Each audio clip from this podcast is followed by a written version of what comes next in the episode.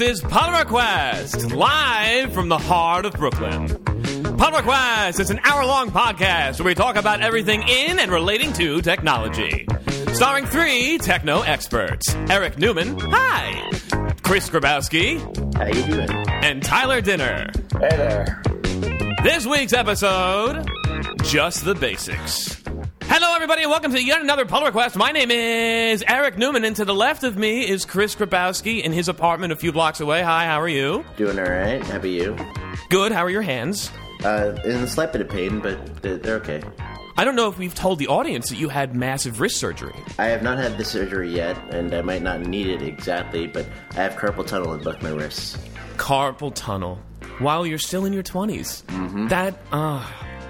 I listen as someone that's been using a computer for almost as long as you have. I, I totally, I want to say I feel your pain, but I don't because it hasn't affected me yet. Anyway, Yeah. uh, to your left here is Tyler Dinner, also a few blocks away from Christian. How are you, Tyler? I'm good, thanks. The side of the neighborhood's pretty good. That's good. Could you get a little closer to the microphone? I can't hear you that well. Sure, buddy. Wonderful, wonderful. Well, How you guys doing? I um, you guys told me something interesting yesterday, or was it Friday? Uh, my phone was compromised. Yeah, yeah, it was. I don't know if it's actually if it. I mean, I have to turn off the music. It's very serious. But you know, An iPhone at that. an iPhone. I mean, my, my dad notoriously knows how to break electronics, and it's no. And his phone had had some ransomware on it years ago, and that didn't really surprise me at all. But for me, I mean, that's really dramatic. It just I can't believe it. How does it even happen? So, to uh, get back to a conversation from last week, while you don't watch porn on your iPad, it's pretty clear you watch porn on your phone. Oh, you got me. and laughing over there, of course, to Christian's wonderful joke is our studio audience. Hi, guys. How are you doing? Wonderful. We keep them, as you know, in a Tupperware container during the week, and we let them out on Sundays just for us. And it is a nice day today, even though I haven't gone outside. Have you guys gone outside today? Uh, er- early, early this morning. And how was that? Pretty good. It was a run, so, you know, I, I, don't really stop and smell the flowers. Oh, But, you know, that's so funny because I, I can't do that because I'm allergic to the pollution. yeah. Yeah. There, there was uh, a, I, I, I think it was one family of uh, Latinos cooking on the street corner that managed to take up the entire corner. I was impressed. Wow. Well, that's uh, something that we don't necessarily want to talk about too much on our podcast. But Why? I, I was just saying it was a Latino. oh, I don't know the way that you the way that you said it. I- I- anyway, I didn't little mean it's a little by it. Archie bunkery. I don't know. I, I didn't mean anything by it. I just meant there was a Latino family that managed to take up an entire street corner with a cookout. It was impressive. Paint you into a corner. It's okay to mention the race if you like their food. Yeah, All right, it, meathead. it was a, it was a right. compliment. I don't I, I don't understand. yeah. I had really good Chinese food. He was Well, I very eloquent. I don't know what the problem was. No, uh, right off the top, there's something disturbing that I read uh, on on the new, in the news this week, and it's something uh, that Google, in their inevitable quest to make sorry interminable uh, interminable quest to make web design progressively harder to do, uh, Chrome. Did you know that that. Google owns the .dev TLD? First, there is a real .dev top level domain. Yep. Uh, and, yeah, and Google thing? purchased it. Yep. And uh, I real Takes a lot I ran I ran into this issue a few times earlier, uh, where it gave me an issue, uh, where it gave me a warning that basically is a progenitor to this: Chrome to force .dev domains to HTTPS via preloaded HSTS, and that's H- HTT HSTS stands for HTTP, which is another acronym, Strict that Transport Security Header. Yes. Basically, Chrome's enforcing HTTPS on everything, which Including for. .dev, Yeah. which is your local machine. No, you're thinking dev dot. Well, I mean, no, Dot, actually, dot dev is regular TLD. It is a regular. It, it is a regular TLD, uh, but it hasn't. I've been using .dev longer than .dev has existed as a TLD, and you can just do that by uh, ha- editing your host file. But the thing is, is that Chrome doesn't even care about that anymore. No, now you and- have to have. and rightfully Sorry? so. This is a great thing. No, it's completely unnecessary. You don't need to have your local host run SSL. You absolutely Why is should. it good, Christian? Why? Because uh, SSL takes time to actually use. So if you're trying to build a website, you're going to understand. Hey, a request takes this long. Part of that request is to encrypt and decrypt traffic. It's something that you should know while you're developing. You shouldn't just be like blindly developing and then all of a sudden, oh, let me slap on this thing that's kind of CPU intensive.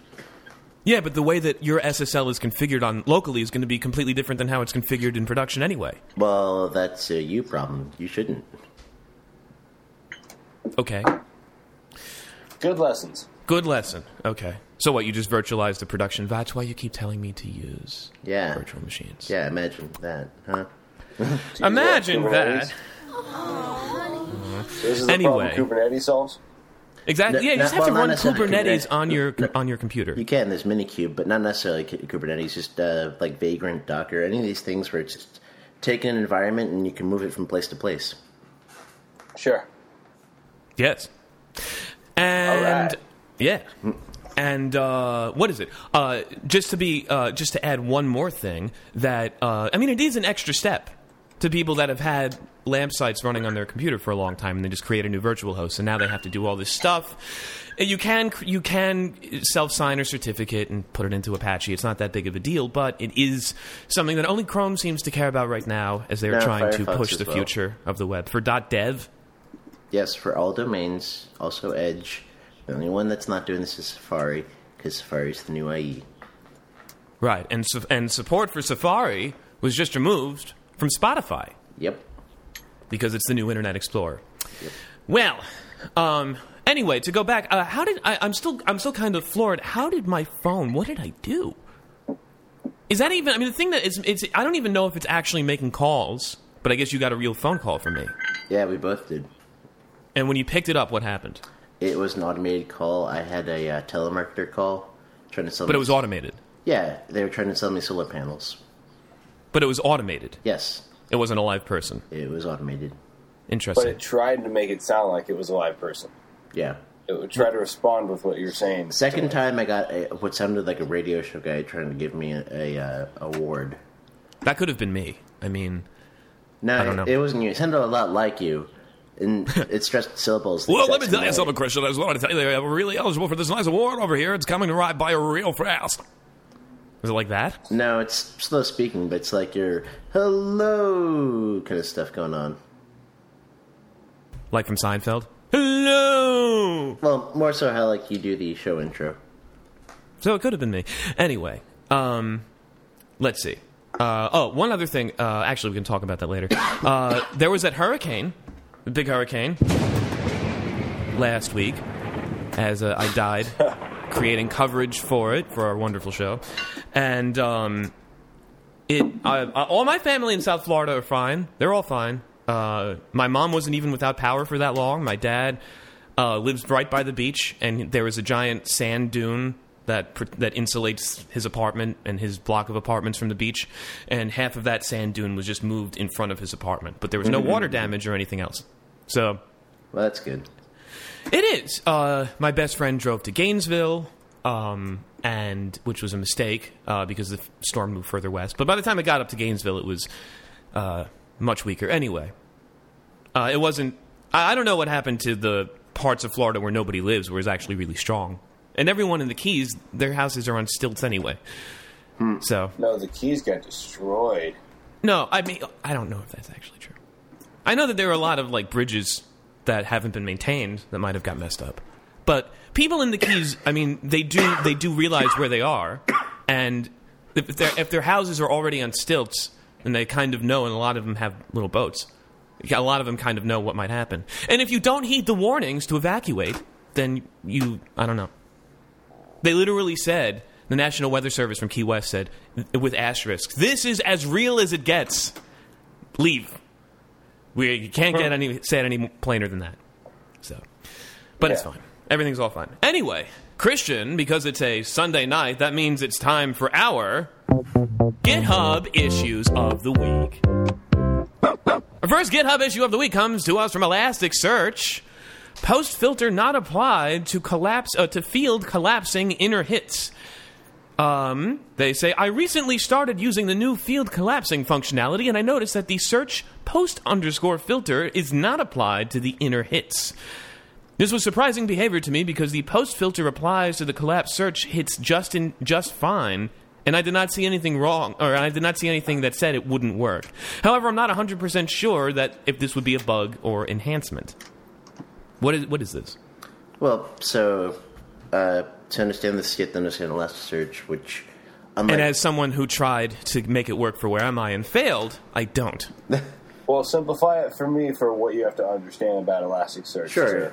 Actually, this part is one of the more simple parts of Elasticsearch, which is uh, kind of like the hype, the, the, the large picture of it. And that is that this, unlike most databases where you have a data structure and you have records that you put into it, uh, all Elasticsearch does is actually create indexes out of your text based on these filters. And the idea here is you have a filter doing a collapse, uh, which is a common uh, term for functional programming. And it's just that it's not working on. Uh, let me double check here. Is uh, does it collapse like a multi-dimensional array into a single-dimensional array? Not not that sense. Think of it like a. Um, what's the right way? Allows collapse to search results based on field values. The collapsing is done by selecting only the top sorted document per collapse key. For instance, the query below retrieves the last or the best tweet for each user and sorts them by number of likes. Wow, I wish Elasticsearch would work for me. Seems pretty cool. Yeah, Elasticsearch is really cool. It is hard to get running because of it, re- it requires a lot of memory, a bit of storage. And so, how do you run that locally? course, the If You're trying to emulate your production environment. So it's easier to run it locally.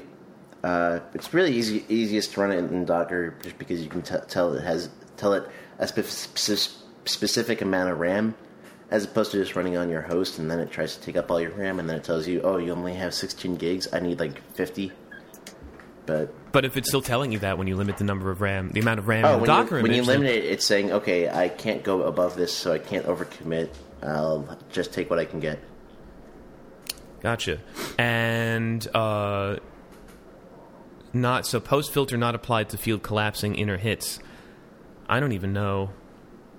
I don't even really know what this is. Uh, someone replies, I think the reason why this happens is because the collapse selector is executed before the filtered collector in query phase hash execute. Uh, oh, is, is before the before the filtered collector. Uh, the collector chain is reversed when it is built from factories, so the filtered connector is before the top docs collector and works fine on the collapsed hits. This issue is about applying the post filter to expand to expand phase. Currently, it's just ignored. And I agree it should be applied, so it's a bug. And then, I, oh, I forgot the chain is reversed. Did he just reverse the order of events? Yep. Oh, great. So he had it backwards. That was the whole thing. Yep. Elasticsearch just cool. It is cool. Yes, of course. Wonderful. And now it's time for our next GitHub issue of the week. It didn't need all that intro. In React, that's our wonderful, famous, famous favorite JavaScript library that uh, requires coming extra. back for more.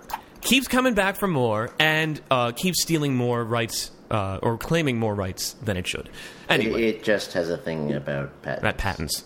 Uh, no, but and I was going to mention. We'll talk about this later. WordPress uh, is removing React from the WordPress core, which I hadn't, I didn't know that they had used it because of this patent stuff. But we'll talk about that in a minute. You know who anyway, uses WordPress? me in React 15.6 and greater on Safari only. On change is not. Well, that's your problem. Using Safari. Okay. Next, GitHub. You, I mean, it's almost as bad as saying on Windows this doesn't work. Yeah. Really? I mean, okay, what is the current behavior? Because I've had issues like this in in Safari, just regular JavaScript. Uh, when running functional tests using Selenium in the Safari WebDriver, oh, that's great.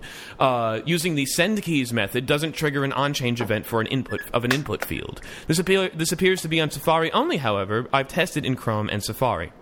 The result is that the app doesn't see the text in the input form fields. In our case, we can't even log in when running our automation test because the username field thinks it's empty. Is this actually React's? I don't even know. Well, there's a lot of conversation to this, so I'm super curious. Well, there's there's uh, three elements here. You've got React, you've got Safari, and then you've got the Safari WebDriver for Selenium. Is this And- uh, Jay Quence you? Because it sounds a lot like what you're saying. Huh, my experience of older Safari driver is fairly flaky. I'm not sure how the input changes in 15.6 could break anything, though. I don't say though like that. We were running a few tests on older Safari with older driver and not seeing this issue as well. Does anyone have an idea on how to narrow it down a bit? So I'm going to guess it's probably something with the Safari WebDriver. Hmm. Interesting. I mean, because if it's not working, I mean, if the, if this problem doesn't exist in Chrome and Firefox, and or, or I mean, they haven't even mentioned Internet Explorer, but if they, you know, if they, if this bug that only exists in Safari, then you have to look at the Safari specific things. And I don't want to say that the JavaScript framework is really at, at, at fault here. It's probably the proprietary, or not proprietary, but virtually. You getting a phone call? Uh, it's my door. It's weird. Oh, I didn't order any pizza. You want it? Let's see who it is. Do you have any music for this experience, Eric? Who? no.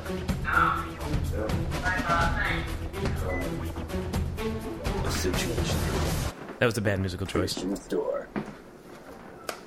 Who was it? That was a wrong number. A wrong. Well, wrong apartment or something. Oh, wrong, wrong apartment. Hey, is this is this uh is this seven C? No, this is four A. Oh, thank you. It's on the door. it's literally. Oh, my thumb was covering up the button. Okay, Is this 36D? there you go. Uh, let's see. Safari driver internals uh, is on GitHub. so I think this is What happened to Selenium. your uh, soundproof apartment there, Christian? Yeah, no, it's the pizza guy who uh, clearly didn't turn out what was for. But um, Man, I don't Christian have guy any has porno an- music on Pizza Guy here. has an attack dog. but anyway, so yeah, it sounds like it's actually the Selenium Safari driver. Yeah, I think so. Um, uh, yeah. Anyway, let's keep moving. Uh, the next GitHub issue comes to us from MongoDB. MongoDB performance Not improvements. Mongo. Not Mongo. Mango. Excuse me. God damn it. God damn it, well, Christian. you gotta look at What's what the difference? you gotta look at what MangoDB is. Is that tropical Mongo? No, even better. It's a single file of code. Uh huh. That just includes Mongo. Nope. But a database that operates at a cloud scale. Just open up the server.py and you'll see Mango dot. Uh, sorry. Uh. Okay, server.py, and there's looks like there's code. It's 43 lines long. Yes. So every every uh, n- uh, network call just receives a hello in all caps, Or and uh, then uh, while true, uh, just write uh, stuff from uh, uh, dev view random into a, f- a file. Oh, this doesn't actually. Does this actually do anything, or is this a joke? This is a joke making fun of MongoDB. Oh, okay. you do know that with the fragmentation of JavaScript libraries, it makes it harder to find this as a joke because there really could be a Mango. Oh yeah, isn't there a Ye- uh, Yayo or, or now or something? something like that. Or That's why we're living in the Ayo.js? post. Oh yeah, yeah. No, there Yeah. is, there is. I, I, I have that saved somewhere. Yes, yeah. No, and then um, and that's a fork of no- fork of Node. Yep. Isn't all it? because Yeah. all because the guy who created Ayo.js felt that the uh, Node uh, Foundation was um, mean to them. Well, I mean that's how AMD started. There were a bunch of disaffected Intel people, engineers, But that and then they left. that- they they had legitimate reasons. The- These guys. Oh, are- okay, but these guys still, are like uh, the Node folks don't like our ideas. They like pi- they like pineapple on pizza, and I don't. Basically, Man, Basically. well, okay. Should I even read this? no, it, it was No. a joke. Okay, funny. Uh, uh, our next issue comes to us from bars. No, not bars. That's Xanax Rail. See, that's a joke. Active Record joins interchanging the arguments. What? Active Record joins interchanging the arguments. this guy's Uh, first language doesn't seem to be English. What is Active Record?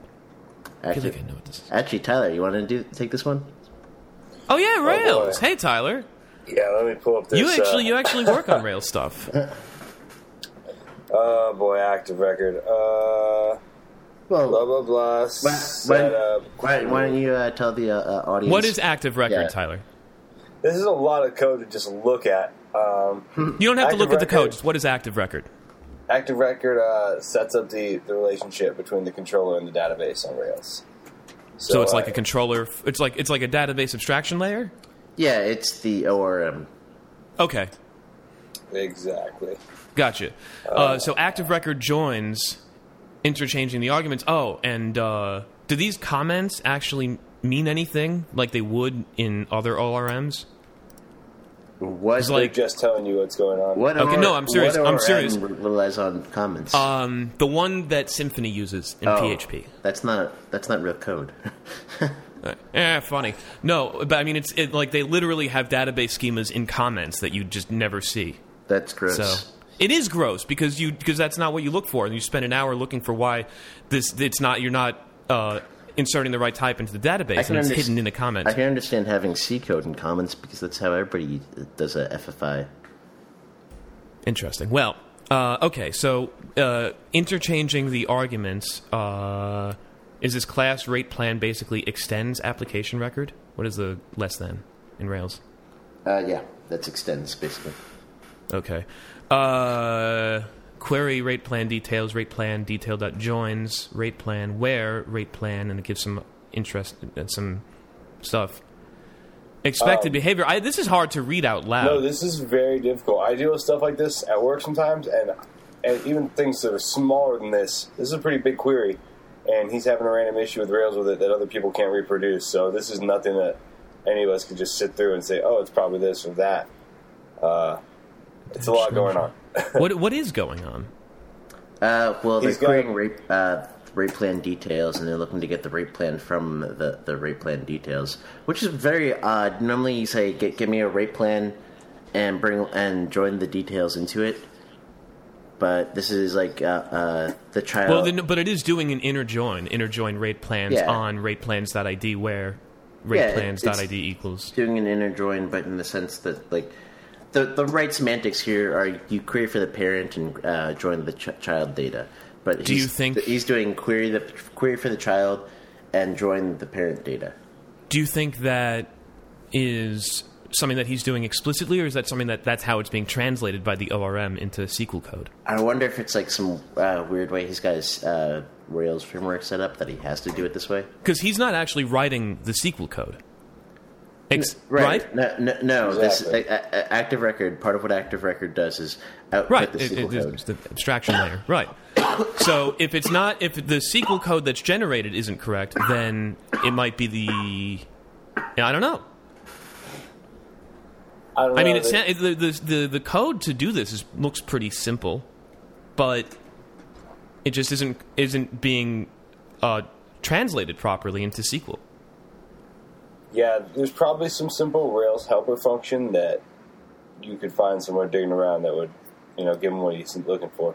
Or it can be as simple as just a, a flag or or some flag that you're missing anywhere in uh, like the routes or the, or the way that just your Rails stuff is set up. Rails is really touchy like that. Ugh, Rails. Gotcha, gotcha. Well, and The since it's magic still isn't oh, working just the way we want it to in Rails in this situation. huh. Uh, what database adapter are you using? Also, are you using any extra gems, which might which might monkey patch active record? Yeah, that's a good thing to question. And there's no responses. Uh, it's two days old. Okay, moving on continued. to our It's last probably two days old. 'cause it's Sunday. GitHub issue of the week. Our last GitHub issue of the week comes to us from systemd. The PID reuse rates window can be held open arbitrarily long for scope units with after equals. Uh, submission type request for enhancement. systemd version, the issue has been seen with code analysis on version 234.3545.67890. No, wait. Uh, You, Anyway. you don't have to read this. version 234, for Fedora 26. Uh, It's uh, what is going on? I forget what it is, but it's like how many days since some certain release. But Oh. um, yeah. So in the bug report, it's uh, sh- showing that uh, just running an ad hoc service, and that it's uh, doing a race for uh, being able to uh, grab a specific PID. So there is a feature that I never really understood the appeal of, where you can use the same PID over and again.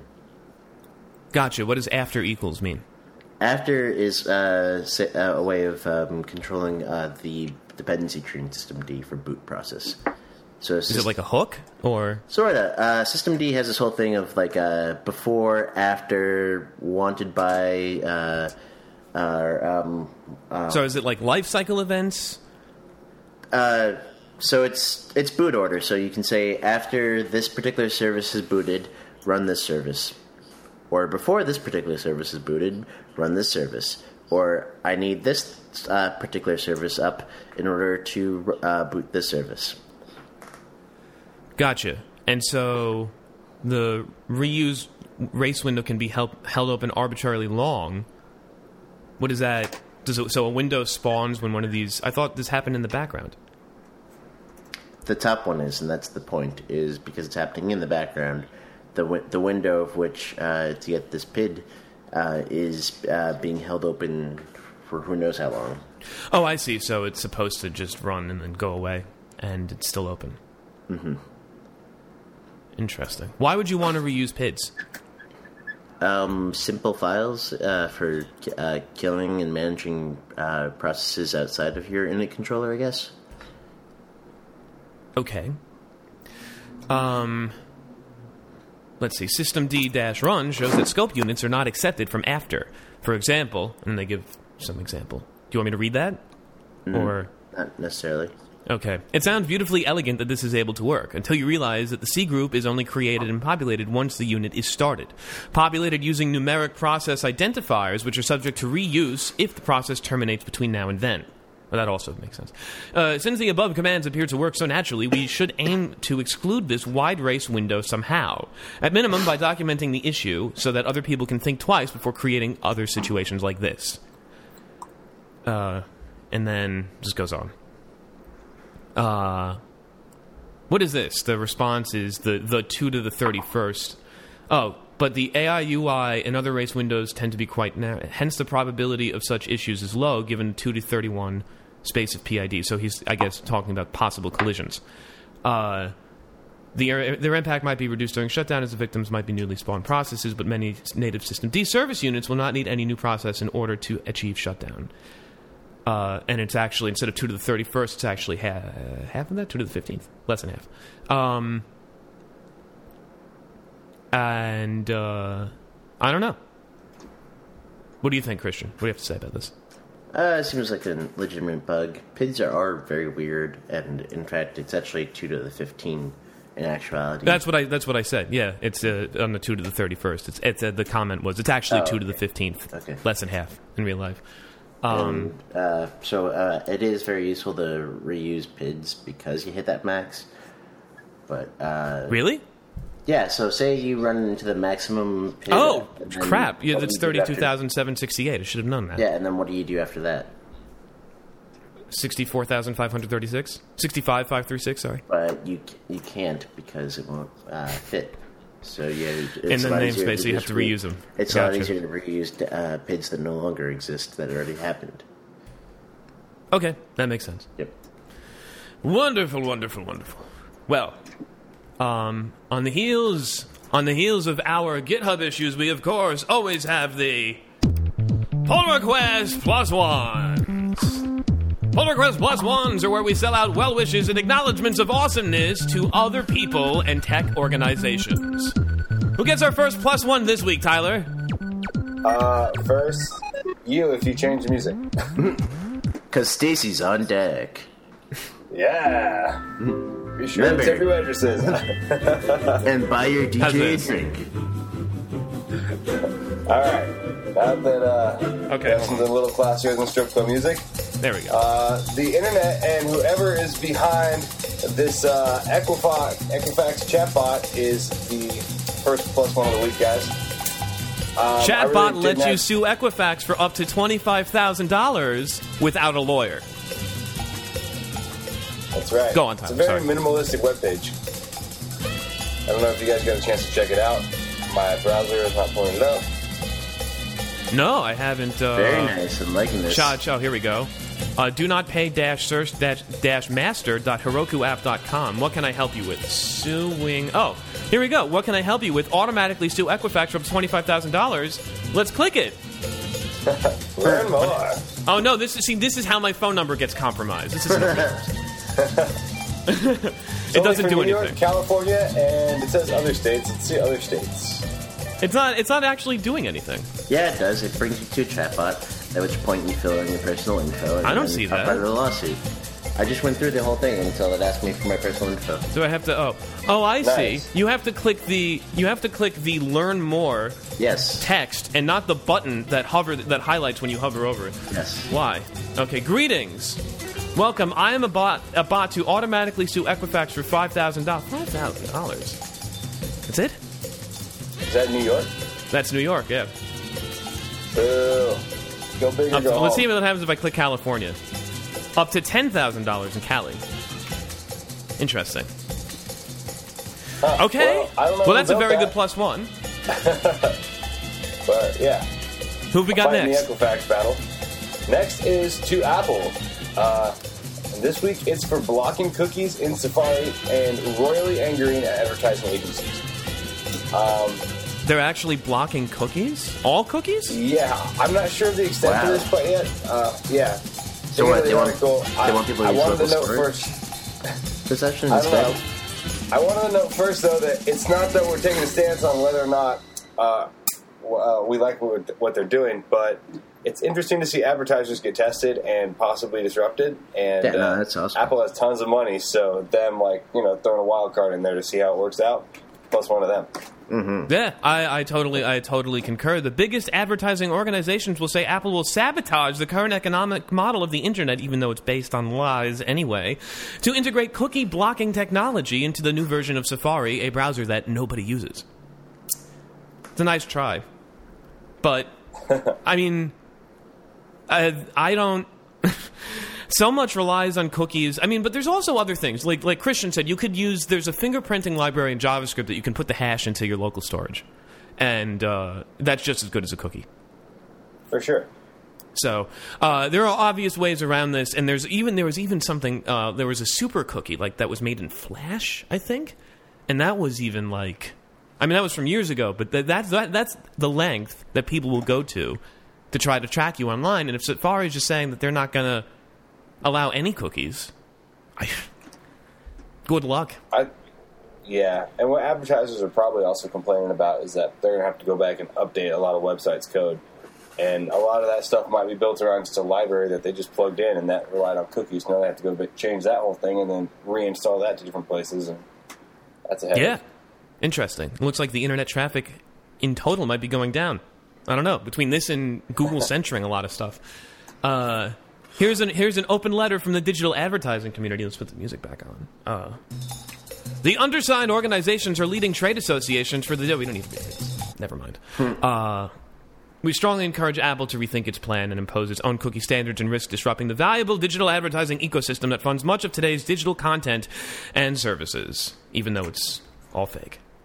Um, okay, what's next, Tyler? We've got another. Uh, we've got another plus one. Finally goes to South Park because if you watch it this week, it will show you probably the most fun you'll ever have with one of your new smart home toys, such as Alexa or Google Oh, you said it. Alexa, define subservient. Alexa, silence. Did that actually So work? uh, if you haven't Yes. watched it, the series Yeah. premiered So this that- week, and go watch it. Tyler and I were uh, over at a friend uh, a friend's place watching it, and they happen to have a Google Home, and so we managed to do all the things that South Park did with that Google Home. It all Huh. works. Yeah, Go have fun, guys. Well, that's what happens when you've got something listening to all your conversation and responding when you think it is, but it's listening for much more than that. So, I don't know. Yeah. But those are some really good plus ones. Okay. Well, back to the show. Oh, we've got our usual, our three continuing Kavefе segments ransomware, cryptocurrency, and Theresa May. And ransomware update. Uh, this is from bleepingcomputer.com, and that's actually the name of it. Uh, and where did it go? It is right here. Uh, and where are the. Uh, I highlighted this, I thought. Or I did not. Okay. Anyway, uh, there's a new ransomware out that's called Paradise Ransomware. And they're saying that it appears to be ransomware as a service, or RAS. Sounds really nice. A RAS, ransomware as a service, is where a ransomware developer creates ransomware, manages its development, really, and operates the command and control server in exchange for a small cut of all ransom payments ba- made by the victims. Isn't that how all ransomware works anyway? Except it sounds like you can say, "Hey, I want to put ransomware on this person's computer." Yeah, but that's what happens. All of these have CNC. They're all Yeah, but normally it's that uh, the person who created the ransomware does this. This seems to be, "Hey, I am some random person who wants the ability to put." oh, like outsourcing. yeah, Yeah, Interesting. so you could like, set hey, up like I a. want to steal money from this guy, and I'll give you half the money if your program does it for me. Ugh. That's ugh. Ransomware as a service. That's that's pretty hilarious. Yes, and at the time, at this time, the And emails scary. associated with Paradise are tankpolice at AOLonline.top. That sounds like Christian's old email address. Uh, Ed Invest Ed Instead Instead Y de, underscore decoder at AOL.com. Okay, and info at decrypt. Well, the other one was AOLonline.top. like that's real. Info at decrypt.ws for website. Uh, at this time, it's not currently known how Paradise infects a computer, but you can see it by it encrypting your files and you losing access to them. Paradise uses RSA encryption, which is much harder to crack. and uh, works cross-platform. and works really well cross platform. The encryption process is very slow, but still really does work. When the, when the ransomware has finished encrypting a computer, it will drop ransom notes named hash decrypt my files hash.txt in folders that were encrypted. The ransom note will contain the affiliates and email addresses and instructions on how to make the payment. And I guess this is exactly how, like you were saying, you could abstract this whole thing and you could just have this meta business that just manage, manages ransomware maintenance. And, uh, yeah, interesting and this comes up with a uh, your it, it sets your desktop wallpaper to something that looks like it came from an Apple II, and it says all your files were encrypted. For more information, read hash dollar sign underscore decrypt dollar sign sorry underscore dollar sign hash dot text. Was that like some odd emoji? Hash dollar sign. No, Um, finally, the ransomware will write the RSA encryption key that was used to encrypt the victim's files to the, and this is Windows, the user profile backslash decryptioninfo.auth file. Then th- that will be encrypted by a master encryption key.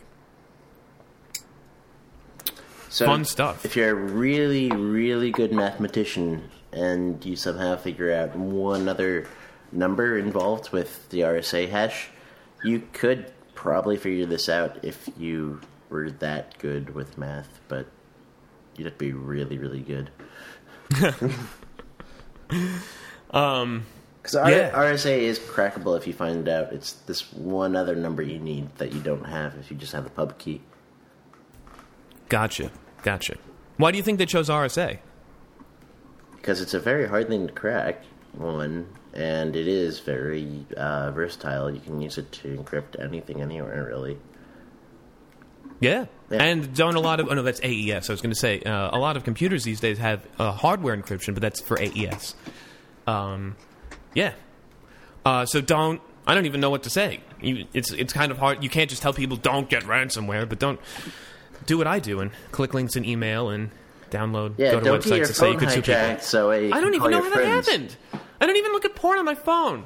It's all those garbage websites you read on Facebook.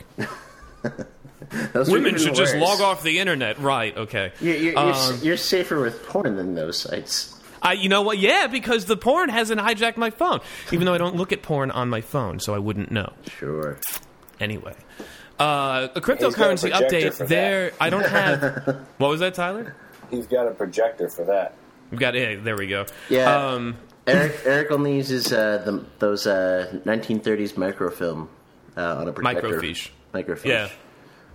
Um, for cryptocurrency, I don't have much of an update today because we're planning a cryptocurrency episode where there's a lot of cool things to talk about. Um, but there was one thing. Let's, I'm just looking through my notes here. Um, there was what was it? Where was it? Was hold on. Uh, it was. I'll just. I'll just have to search for it. I'm sorry. And this is really. Uh, Boo. Boo Sorry, guys, we're trying I to projector. save- know, I know, I know, I know, I know, I know. Uh, here we go. Uh, Las Vegas strip club aims to use cryptocurrency for daily operations. Oh, Talk boy. about booms and busts. Eh, Wait, Every which- day, which the adoption which- of Bitcoin. Which strip club? Which cryptocurrency? Are you going to book a flight right now? No, I'm Uh, going, Las I'm, I am going to Vegas in November though for AWS Oh my God. event. Um, Chances, The market's gonna crack. it's a tech conference. Chances are somebody's going to uh, ask if people want to go. Every day, the adoption of Bitcoin increases thanks to people talking about it. The nightwear industry, nightwear, in- interesting. The nightwear industry for men has lagged behind. Wait, but recently, spelled where spelled how? W E A R, like you wear it. Really? The nightwear industry for men has not lagged behind. Recently Oh, unveiled a. Las Vegas based business called the Legends Room Strip Club that will soon be using and receiving cryptocurrencies for its day to day operations. The owner of the, here it is. Christian, you're typing this down? The owner of the Legends Room, L E G E N, no. Uh, his name is, uh, uh, it's uh, uh, Mike Grabowski. Oh, is that your brother? That is my brother's name. Wow! Really? He owns the cryptocurrency strip club in Las Vegas. And you can probably go. I there mean, for free. Mike is a very uh, popular first name, and Grabowski is like Smith for Polish people. But No, his the, the real guy's name is Nick Blomgren. okay, That is, and he explains that his club seeks to catch the attention of technology enthusiasts. This gentleman's club opens at the end of May and plans to accept Bitcoin for services such as private dances and drinks. And a little He's- bit more too. Exactly. the establishment has a Bitcoin ATM. We should call that a BTCTM. BTM. BTM in the lobby. That sounds just like an involved sex move if you acronym it. well, you are at a strip club. I mean, That, that, that, uh, that's the point. I, I want to see that place when the market crashes. well, the thing is, is that the Legends. Room. all, all the girls I'm making put on it a lot of rain now.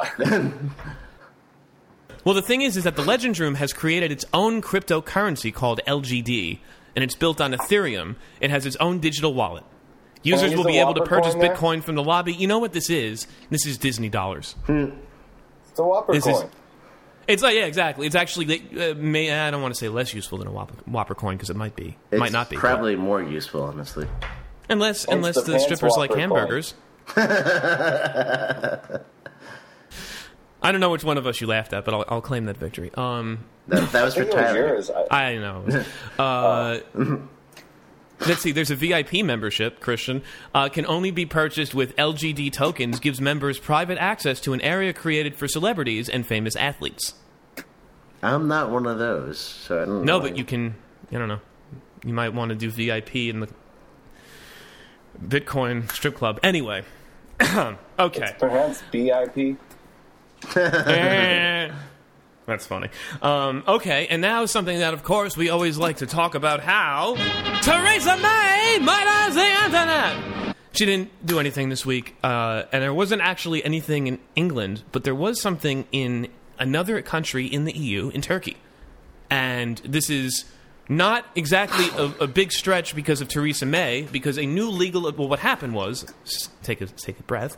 Seventy-five thousand people were arrested for downloading an encrypted messaging app called Bylock with a Y, B Y L O C K, in Turkey. And That's a um, lot of people. There, Turkey arrested 75,000 people for downloading this app, and a new legal opinion has come out of the UK. Much like when someone inserts a quarter into Street Fighter and it says a new challenger has entered the arena, and uh, that uh, someone in some the chief lawyer, no, I don't know what that is, some guy. The two Bedford Row chambers states that the arrest carried out as a result of down uh, that the result uh, sorry the result the arrests are violations of European conventions on human rights, and uh, that's I don't know what happens. I don't know what happens when a court in England or lawyers in England say that something that happened in Turkey is not kosher for the EU, a or an organization that England wants to leave. And I don't know. Do you guys have any? I just want to know if the punishment would be worse or less for someone downloading Grindr in that same country. Probably That's a good point.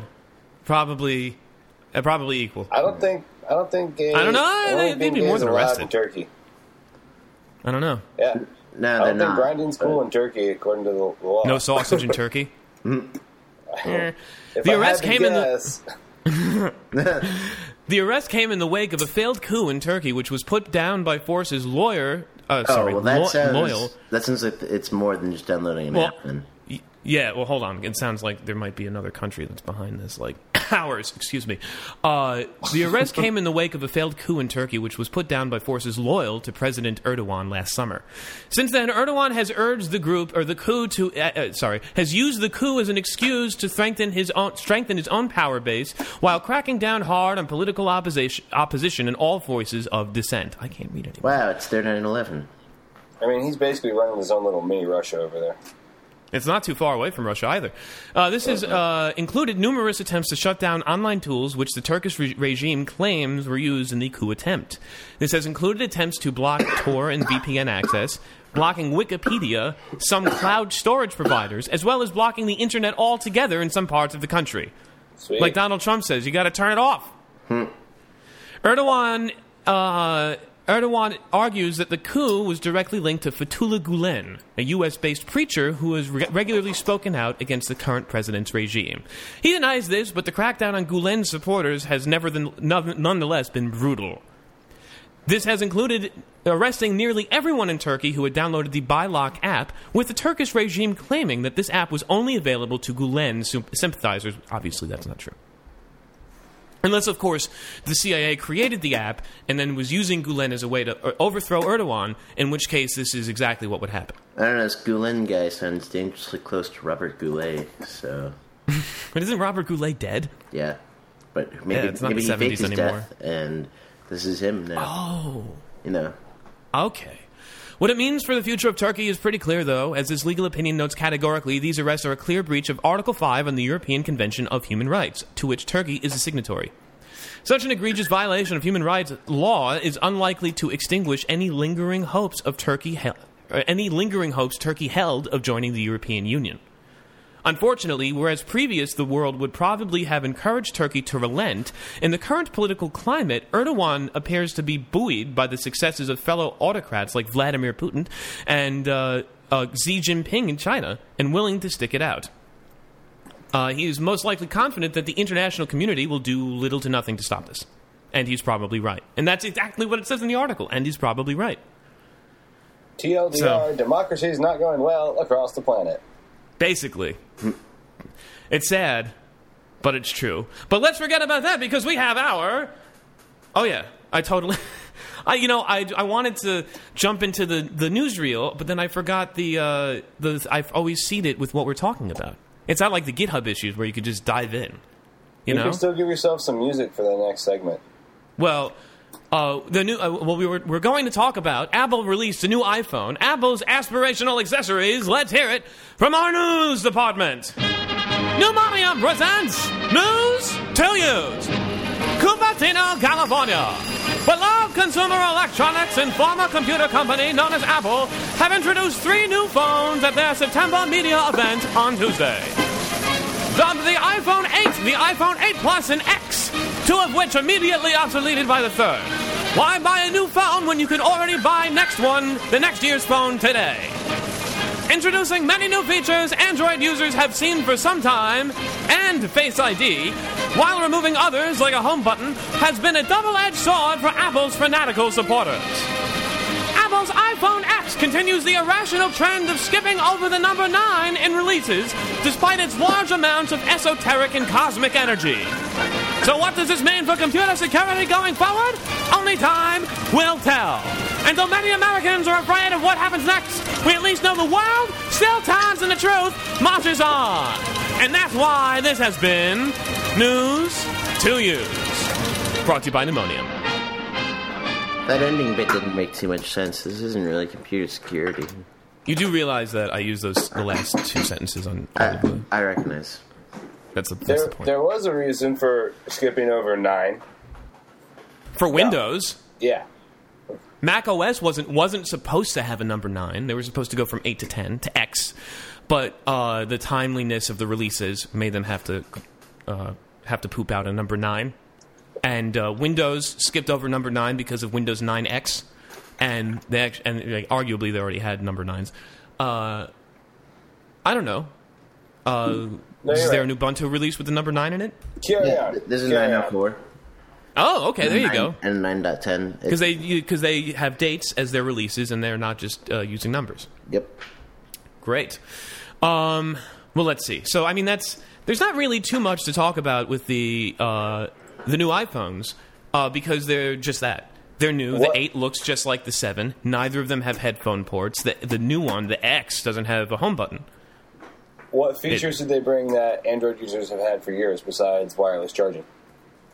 wireless charging and the Face ID stuff. I think you could already use your face to unlock the phone, and uh, a lot of eye candy from iOS 11. But what Apple always does is they they they they distill down. They've never been the first to market, and except for like the Macintosh. But that you know, really, really think about it, wasn't even the first personal computer. So they distill down what the market is doing, and then they come out with an incredibly refined product that is the product of what all of these other companies have been doing, and Apple lets those other companies make their mistakes. So it makes sense that eh, you know stuff is going to come out on Android before, in terms of features, uh, before it comes out on iOS. But when it comes out on iOS, it should be. I don't want to say it will, but it should be more refined and more er, and and, and uh, more seamless in in its integration with the operating system. Does that actually happen? Uh, no, it's probably just a parody of Android with uh, different colors. But Android is really just a parody of iOS. Eric Schmidt was on Apple's board in 2006, and then uh, six months after he left, the first Android phone came out. So I think It- Android did not start at Google. Android was a company that was acquired by Google. okay. Well, the the point is, it still stands. N- not, no, Um, not really. It was why? developed entirely separate. Android was originally created for cameras, not for phones. What was the um, what was the G1? What did that run? Did that actually run Android, or was that like a Google OS? The what? The G1, Google's first phone in 2007. That probably did, but it was Android was already a thing for a while. Right. Well, the thing is, is that I don't know exactly when Android started, but Uh, right around the same time as uh, iPhone, just uh, it started out on cameras because it was meant for cameras, not phones. Then Google saw this and acquired them and placed it onto. Also, the G1 was not Google; it was T-Mobile. But then Google placed it onto phones. the the G stands for Google in the G1 It is. It was uh, T-Mobile on the T-Mobile carrier, and it was made by Motorola, a company that Google purchased later. But it was Google's first phone, and It was the first Uh, Android phone, but it okay. was not. It, it was not a Google phone. Google did not endorse the phone. It only had Android on it. The point. Okay. Well, anyway, that came out uh, soon after the first iPhone. It even says it even says right here speculation about Google's intention to enter the mobile communications market continued to build through December 2006. But earlier in 2006 is when Eric Schmidt left Apple's board. And in 2007, iPhone comes out. In 2007, G1 comes out. So if This the is idea- at- this is- so all Google is like, hey, we, well, let's acquire somebody who's already doing this. It's a make buy decision. Yeah. It's let's let's. They've already done the internals of having it run as on on low level low uh, low quality hardware, low end hardware, and then we'll take the goodness that Apple's using for their high end hardware and put them together in some kind of equilibrium to make the most widely used operating system in the world. And that's exactly what they did. And your inability to refute because you're coughing means that I'm right. Anyway, um, no, it doesn't. Uh, no, it doesn't. Um, let's see. So yeah, that's that's basically it. But uh, I mean, the iPhones they're just newer and faster, and the one that the edge to edge display. Why are they releasing an eight and an X? I don't get it. Why buy the eight when you could get the next phone now? Because you touch Make yourself the at night. That, that's yeah, no. That's why them- my phone got ransomware. That's not why you shouldn't buy the iPhone eight. Your phone didn't Uh, get ransomware; it just got hijacked. It's got hijacked. Sorry. Uh, well, here's an interesting look at the iPhone X because uh, do they really say technological progress is slowing down? There are many critics of Oh. Moore's law. Yeah, I sent you that, right? I think so. Yeah, Check good. this out. Consider the 256 gigabyte memory. Uh, uh, sorry. Consider the 256 gigabyte iPhone X. Implanted, impl- implemented in vacuum tubes in 1957, the transistors in an iPhone X alone would have a cost of 150 of today's dollars. Sorry, 150 trillion uh, 2017 dollars. One and a half times of today's global annual product. It would have taken up a 100 story square building, 300 meters high, 3 kilometers long and wide. It would have drawn 150 terawatts of power, 30, time the, 30 times the world's current generating capacity. The iPhone X has 4.3 billion transistors with a B in the A11. It has 256 gigabytes of memory, so that's 2 trillion bits, each of which needs a transistor and a capacitor. So let's say 2.5 trillion transistors. And then you could buy 256 gigabytes of memory for $100, of which let's say a quarter is the cost of a transistor. So $125 worth of transistors in an iPhone X. How much would have it taken how much would it have cost you to buy a vacuum tube 60 years ago back in 1957? In 1959, you could buy a, an 8-bit Fister. Wow. Fister 366 PH, uh, 366 for sixty-five dollars. Eight dollars. Uh, so we say eight dollars a bit, because um, it would be like let's say it's sixty-four dollars, eight bits in a byte, about eight bits, eight dollars per bit. Eight dollars in 1957 is three million dollars today. No, uh, eight dollars in, 1957 is sixty dollars today, and eight dollars when I bought my car for a thousand dollars. Well, that's because it's eighty times less valuable than it is now.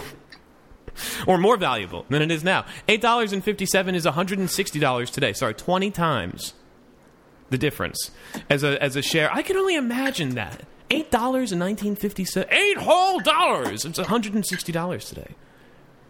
$8.57 is $320 today as a share of U.S. nominal GDP.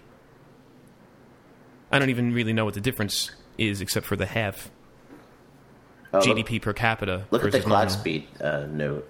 The ANSFQ-7 operated at 75 kilohertz. The A11 with six cores.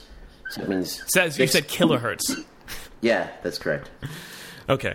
And then so the A11 has six cores, and that operates at 24 megahertz. 24 megahertz. So that's already six concurrent uh, operations. It's a 24 megahertz processor? Oh yeah, for mobile that's pretty standard. Huh.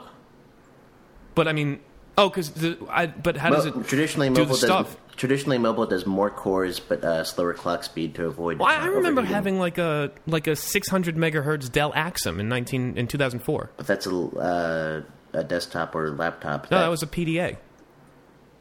You sure? Y- yes, I I'm very sure. I, I'm, I realize. you're Look sure up the Dell that. Axim X30. I realize you're sure of that. I'm saying the clock speed part because that's Yes, it was like that sounds 600 very fast for back then. 624 megahertz, 64 megs of RAM and Wi-Fi in 2004, and Bluetooth, running Windows Mobile 6. And I had a collapsible keyboard that plugged into the bottom because I didn't have a laptop, so I figured that would be some kind of halfway between nothing and a laptop. Um, in order to make things smaller uh, and still dissipate heat, you got to go with the lower clock speed. but 24 more megahertz, Uh, can you like how does it, how does anything even work at Well, 24 let's megahertz? fact check this then. Uh, can I beat you to it? It has uh, 64-bit uh, 6-core CPU, two high-performance cores. Doesn't even. I don't know if they published the clock speed anywhere. A11 also includes a, a dedicated neural network hardware that Apple calls a neural engine, which can perform up to 600 billion operations per second. Uh, I don't know. Let's see. I don't think it's 24 megahertz. Um, it has a weird instruction set. Um, yeah, it's not showing me. It's got a weird. I don't. I don't because Apple usually too. doesn't publish uh, clock speeds on their phones because they don't like people comparing against that. They they didn't like doing that with the Macintoshes either. Yeah, because the processor speed was different somehow. Well, yeah, Yeah, no, it was different, but go they- slower because this way they didn't have to include fans or could go with smaller fans, etc. And all this. Well, and the other thing is is that uh, a Power PC at 66 megahertz was just as fast as an Intel Pentium 100. No, it's it's true. It's it, it, the just it looked different on a stat sheet for sure. But it's like, oh, in the wild, these things run about the same. Right, and that's why they don't like people comparing clock speeds. So Well, a lot of that was Sure. because you could do things like more cores in one chip than the other, or they were doing things at uh, uh, uh, optimizations in the software layers. No, that was this was before then. Anyway, we're running short on time because we wanted to do a just the basics episode this week, where we just talk about the stuff that we talk about in the beginning of usual of, of full pull request episodes. And uh, this time we have a little bit of a couple more minutes to breathe, so we're not en- entirely rushed from thing to thing to thing, even though we have spent about an hour so far. Um, I wanted to touch on really quickly some fallout from the Equifax uh, uh, hacks last week. Tyler already mentioned uh, one of them earlier, and uh, when I don't open things in order on my computer, it's exactly why the. Okay, here we go. Um, so from so here, uh, let's see. From Wired, they have an article. Equifax officially has no excuse because the breach happened because of unpatched software that all of the makers of the software or makers of any software say update, update, update. If there's a patch, patch your stuff. Otherwise, And bad e- things will happen. Equifax, uh, according to the Apache organization, was a year behind on patches. Uh, they said March to May. Equifax has confirmed that the attackers entered its system in mid May through Well, that- a web application vulnerability that had a patch available in March. That yes, so that specific patch, but the version that the, uh, of struts that they were running was a year. Oh, it was old. Yeah, Yeah. Uh, and then the other thing was they had uh, an outsourced company to Argentina where the uh, the username and password to get into their back office content manager was admin and admin. well, yeah. The, your first And mistake then- was outsourcing. Well, okay. But the other thing is, whoever made this needs to go to jail because once they once it, once you type in admin and admin into this, it was not even uh, what is it? Equifax outsourced their security to uh, Hold Security LLC in Milwaukee, and then they had. Oh no, sorry. No, I take that back. I misread it. Uh, Hold Security in Milwaukee uh, did a post mortem of the breach. I take that back. Equifax had, had directly employed Argentinians to handle stuff down there, and uh, I know, and and, uh, and in their portal they just had admin and admin as the as the username and password. Once you get in, you can see a whole list of all of Equifax's employees in Argentina, including their names and email addresses. And if you right click on those uh, on the list on an employee and hit edit, you can see their password in plain text. I, I also And- love how in this article they took the Evil Corp E from Mr. Robot and made it uh, Equifax.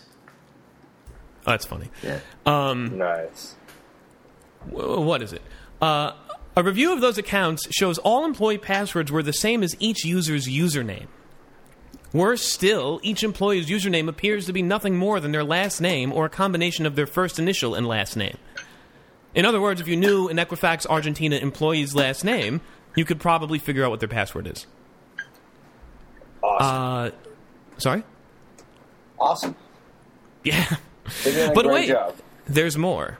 From the main page of Equifax.com.ar, the employee portal was lifting 715 pages worth of complaints and disputes filed by Argentinians who had at one point over the past decade contacted Equifax via fax, oh, it's an opportunity, phone or email to dispute issues with their credit reports.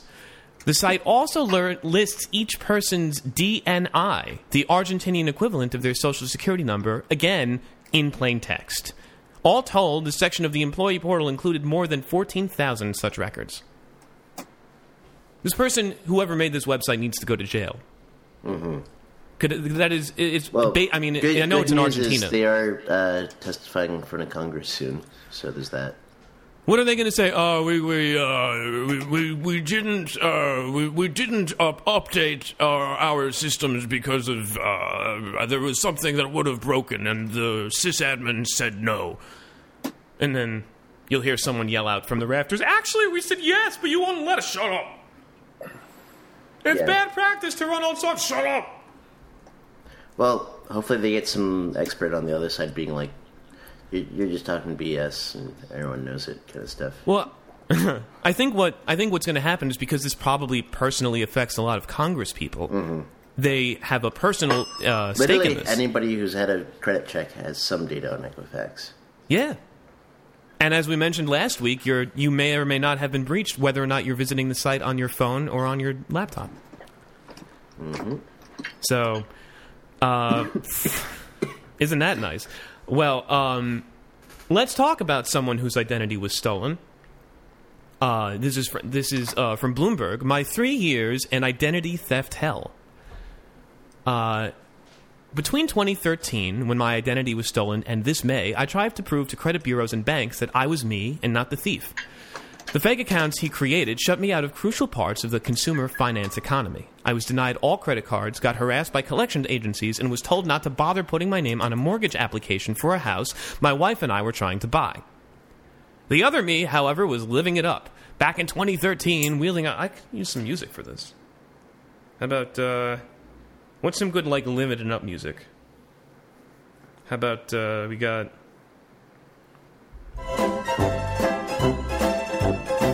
That's That- kind of misfortune, not living it up. Um, this is a story of misfortune. It is a story of misfortune. True. We could go back to the. You we could also go back do to. uh, Fresh Prince of Bel Air. oh man, I don't have that on here. we could always just do one of the like. Uh, Tag team back again. Check it, record, let's We don't want music on, underneath. people, let me hear- I mean, you don't want vocals underneath while you're talking. Yeah. Uh, so okay. Uh, let's do the other one. The other me was living it up.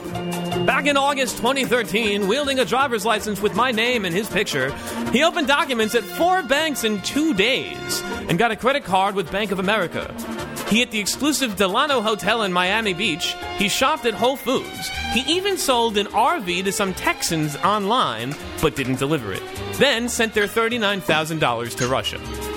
There's footage of him at a Wells Fargo branch, according to an indictment filed by prosecutors. He sits there posing as me, opening accounts. I got the first call from the police about two months later. It would take more than three years for them to bring the case to its conclusion. In the meantime, our lives kept intersecting while the cops and the FBI followed me, him. Every time I'd entered or left the U.S., I'd be pulled aside, my bag searched, and let go for up to an hour later. Once it once it happened on the jetway as I was boarding. More often, it was in the back room full of other detainees. Uh, it's a nightmare that Americans go through any year, every year. There's another you out there living your life while you wander along the financial and bureaucratic wreckage they've left in their wake. Most people are likely to be victimized after the massive hack of 143 Americans, million Americans, that Equifax Inc. announced last week. In that breach, thieves took social security numbers, addresses, driver's lic- license data, and birth dates. Those are the keys to the kingdom. Bo Holland calls them, CEO of All Clear ID, an identity monitoring service. Once you know someone's name, social birth date, and address, you can go and open new accounts. I spent hours on the phone with Bank of America being passed around from department to department. I explained to one very helpful representative that I'd never had a Bank of America credit card. Thank you for being a Bank of America customer, she said toward the end of our call. I started to say something, but then had to stop. Here's what I sent them in the end a signed statement saying that I was me and not the other guy, and that these accounts were fraudulent. And I sent an affidavit filled with the Federal Trade Commission swearing that I'd had my identity stolen, copies of my driver's license, passport, social security card, a lease, two phone bills, a letter from the Justice Department, the criminal complaint filed by the prosecutors, and Bank of America's own credit card records. It occurred to me, though, that if anyone had got their hands on that, they'd have everything. B of A sent me a couple things too. I got a 1099 because my imposter ran up credit card bills, which the bank had written off. So that counted as income for me, and I'd need to declare it with my taxes. And there's more, but the music ended. Hmm. The moral of the story is to keep your information safe because we do a lot of things with information that we kind of just blurt out over the phone or we have somewhere. And it even says in this article we demand convenience over security. When you have an experience like you've had, convenience becomes less of a priority. So you use things like two factor authentication, strong passwords, don't click links in email. You know, it's. Uh, uh, and and and not what one trick that people like doing is giving intentionally wrong answers to the password recovery questions. So you know, Like what somebody will do is if the first question is like, "What is your ma- your mother's maiden name?" and the second question is, well, they wouldn't ask that, but what is your you know mother's name? What city did you grow up in? You would answer the first question with the answer to the second one, because then the then it's an extra level of obfuscation. Never thought of that. Yeah, that's not what I do. Um, I use a very short password for everything, which is why my phone got ransomed, or not ransomed, but hijacked. um, oh, this guy says one last thing. I got security questions much like those when I went to the website of one of those three major rating, rating credit agencies to get a copy of my credit report. Entered my social security and date of birth. One showed me a list of addresses and asked where I'd lived recently. One was in Florida, and the others I didn't recognize, and none of the above were where I actually had lived. So he was kicked out. And much like everything on American Greed, there's always a Florida connection. There's always a Florida connection. It's a, what is it? It's a sunny state for shady people. Nice. So, yeah. Do you have any advice to give, either of you two, about identities and keeping them? Mm, not really. Wonderful. I got nothing. Within our last tantalizing news article, we asked people maintaining 90s websites why. Hmm. I know the site looks bad, but it would make no sense if it looked good. Um, let's see. The internet of 20 years ago was a different place. A place of flash animation, O.J. Simpson jokes, claustrophobic black backgrounds, and the sounds of those dial up modems that we all adore. Nowadays, the version of the internet has largely vanished, save for a few ab- semi abandoned sites scattered through the weeds. And when we say semi abandoned, we mean people are still maintaining them for some unknown reason. But why? To find out, we asked these people. Let's see. One of these websites is Zorotl.com. Z Z Z Z O R O T L dot com. Uh, and this website looks pretty advanced for the '90s. It's got like a left navigation, background colors. Uh, I thought this was going to be. Oh, I thought this was going to be an interview. Oh, it is an interview. I'm misreading this. Um, okay, I'm sorry. The uh, oh, uh, Celestin- Celestino Giannotti is the clip director for Eiffel 65's timeless classic Blue. You know that song from the late 90s, just like this website.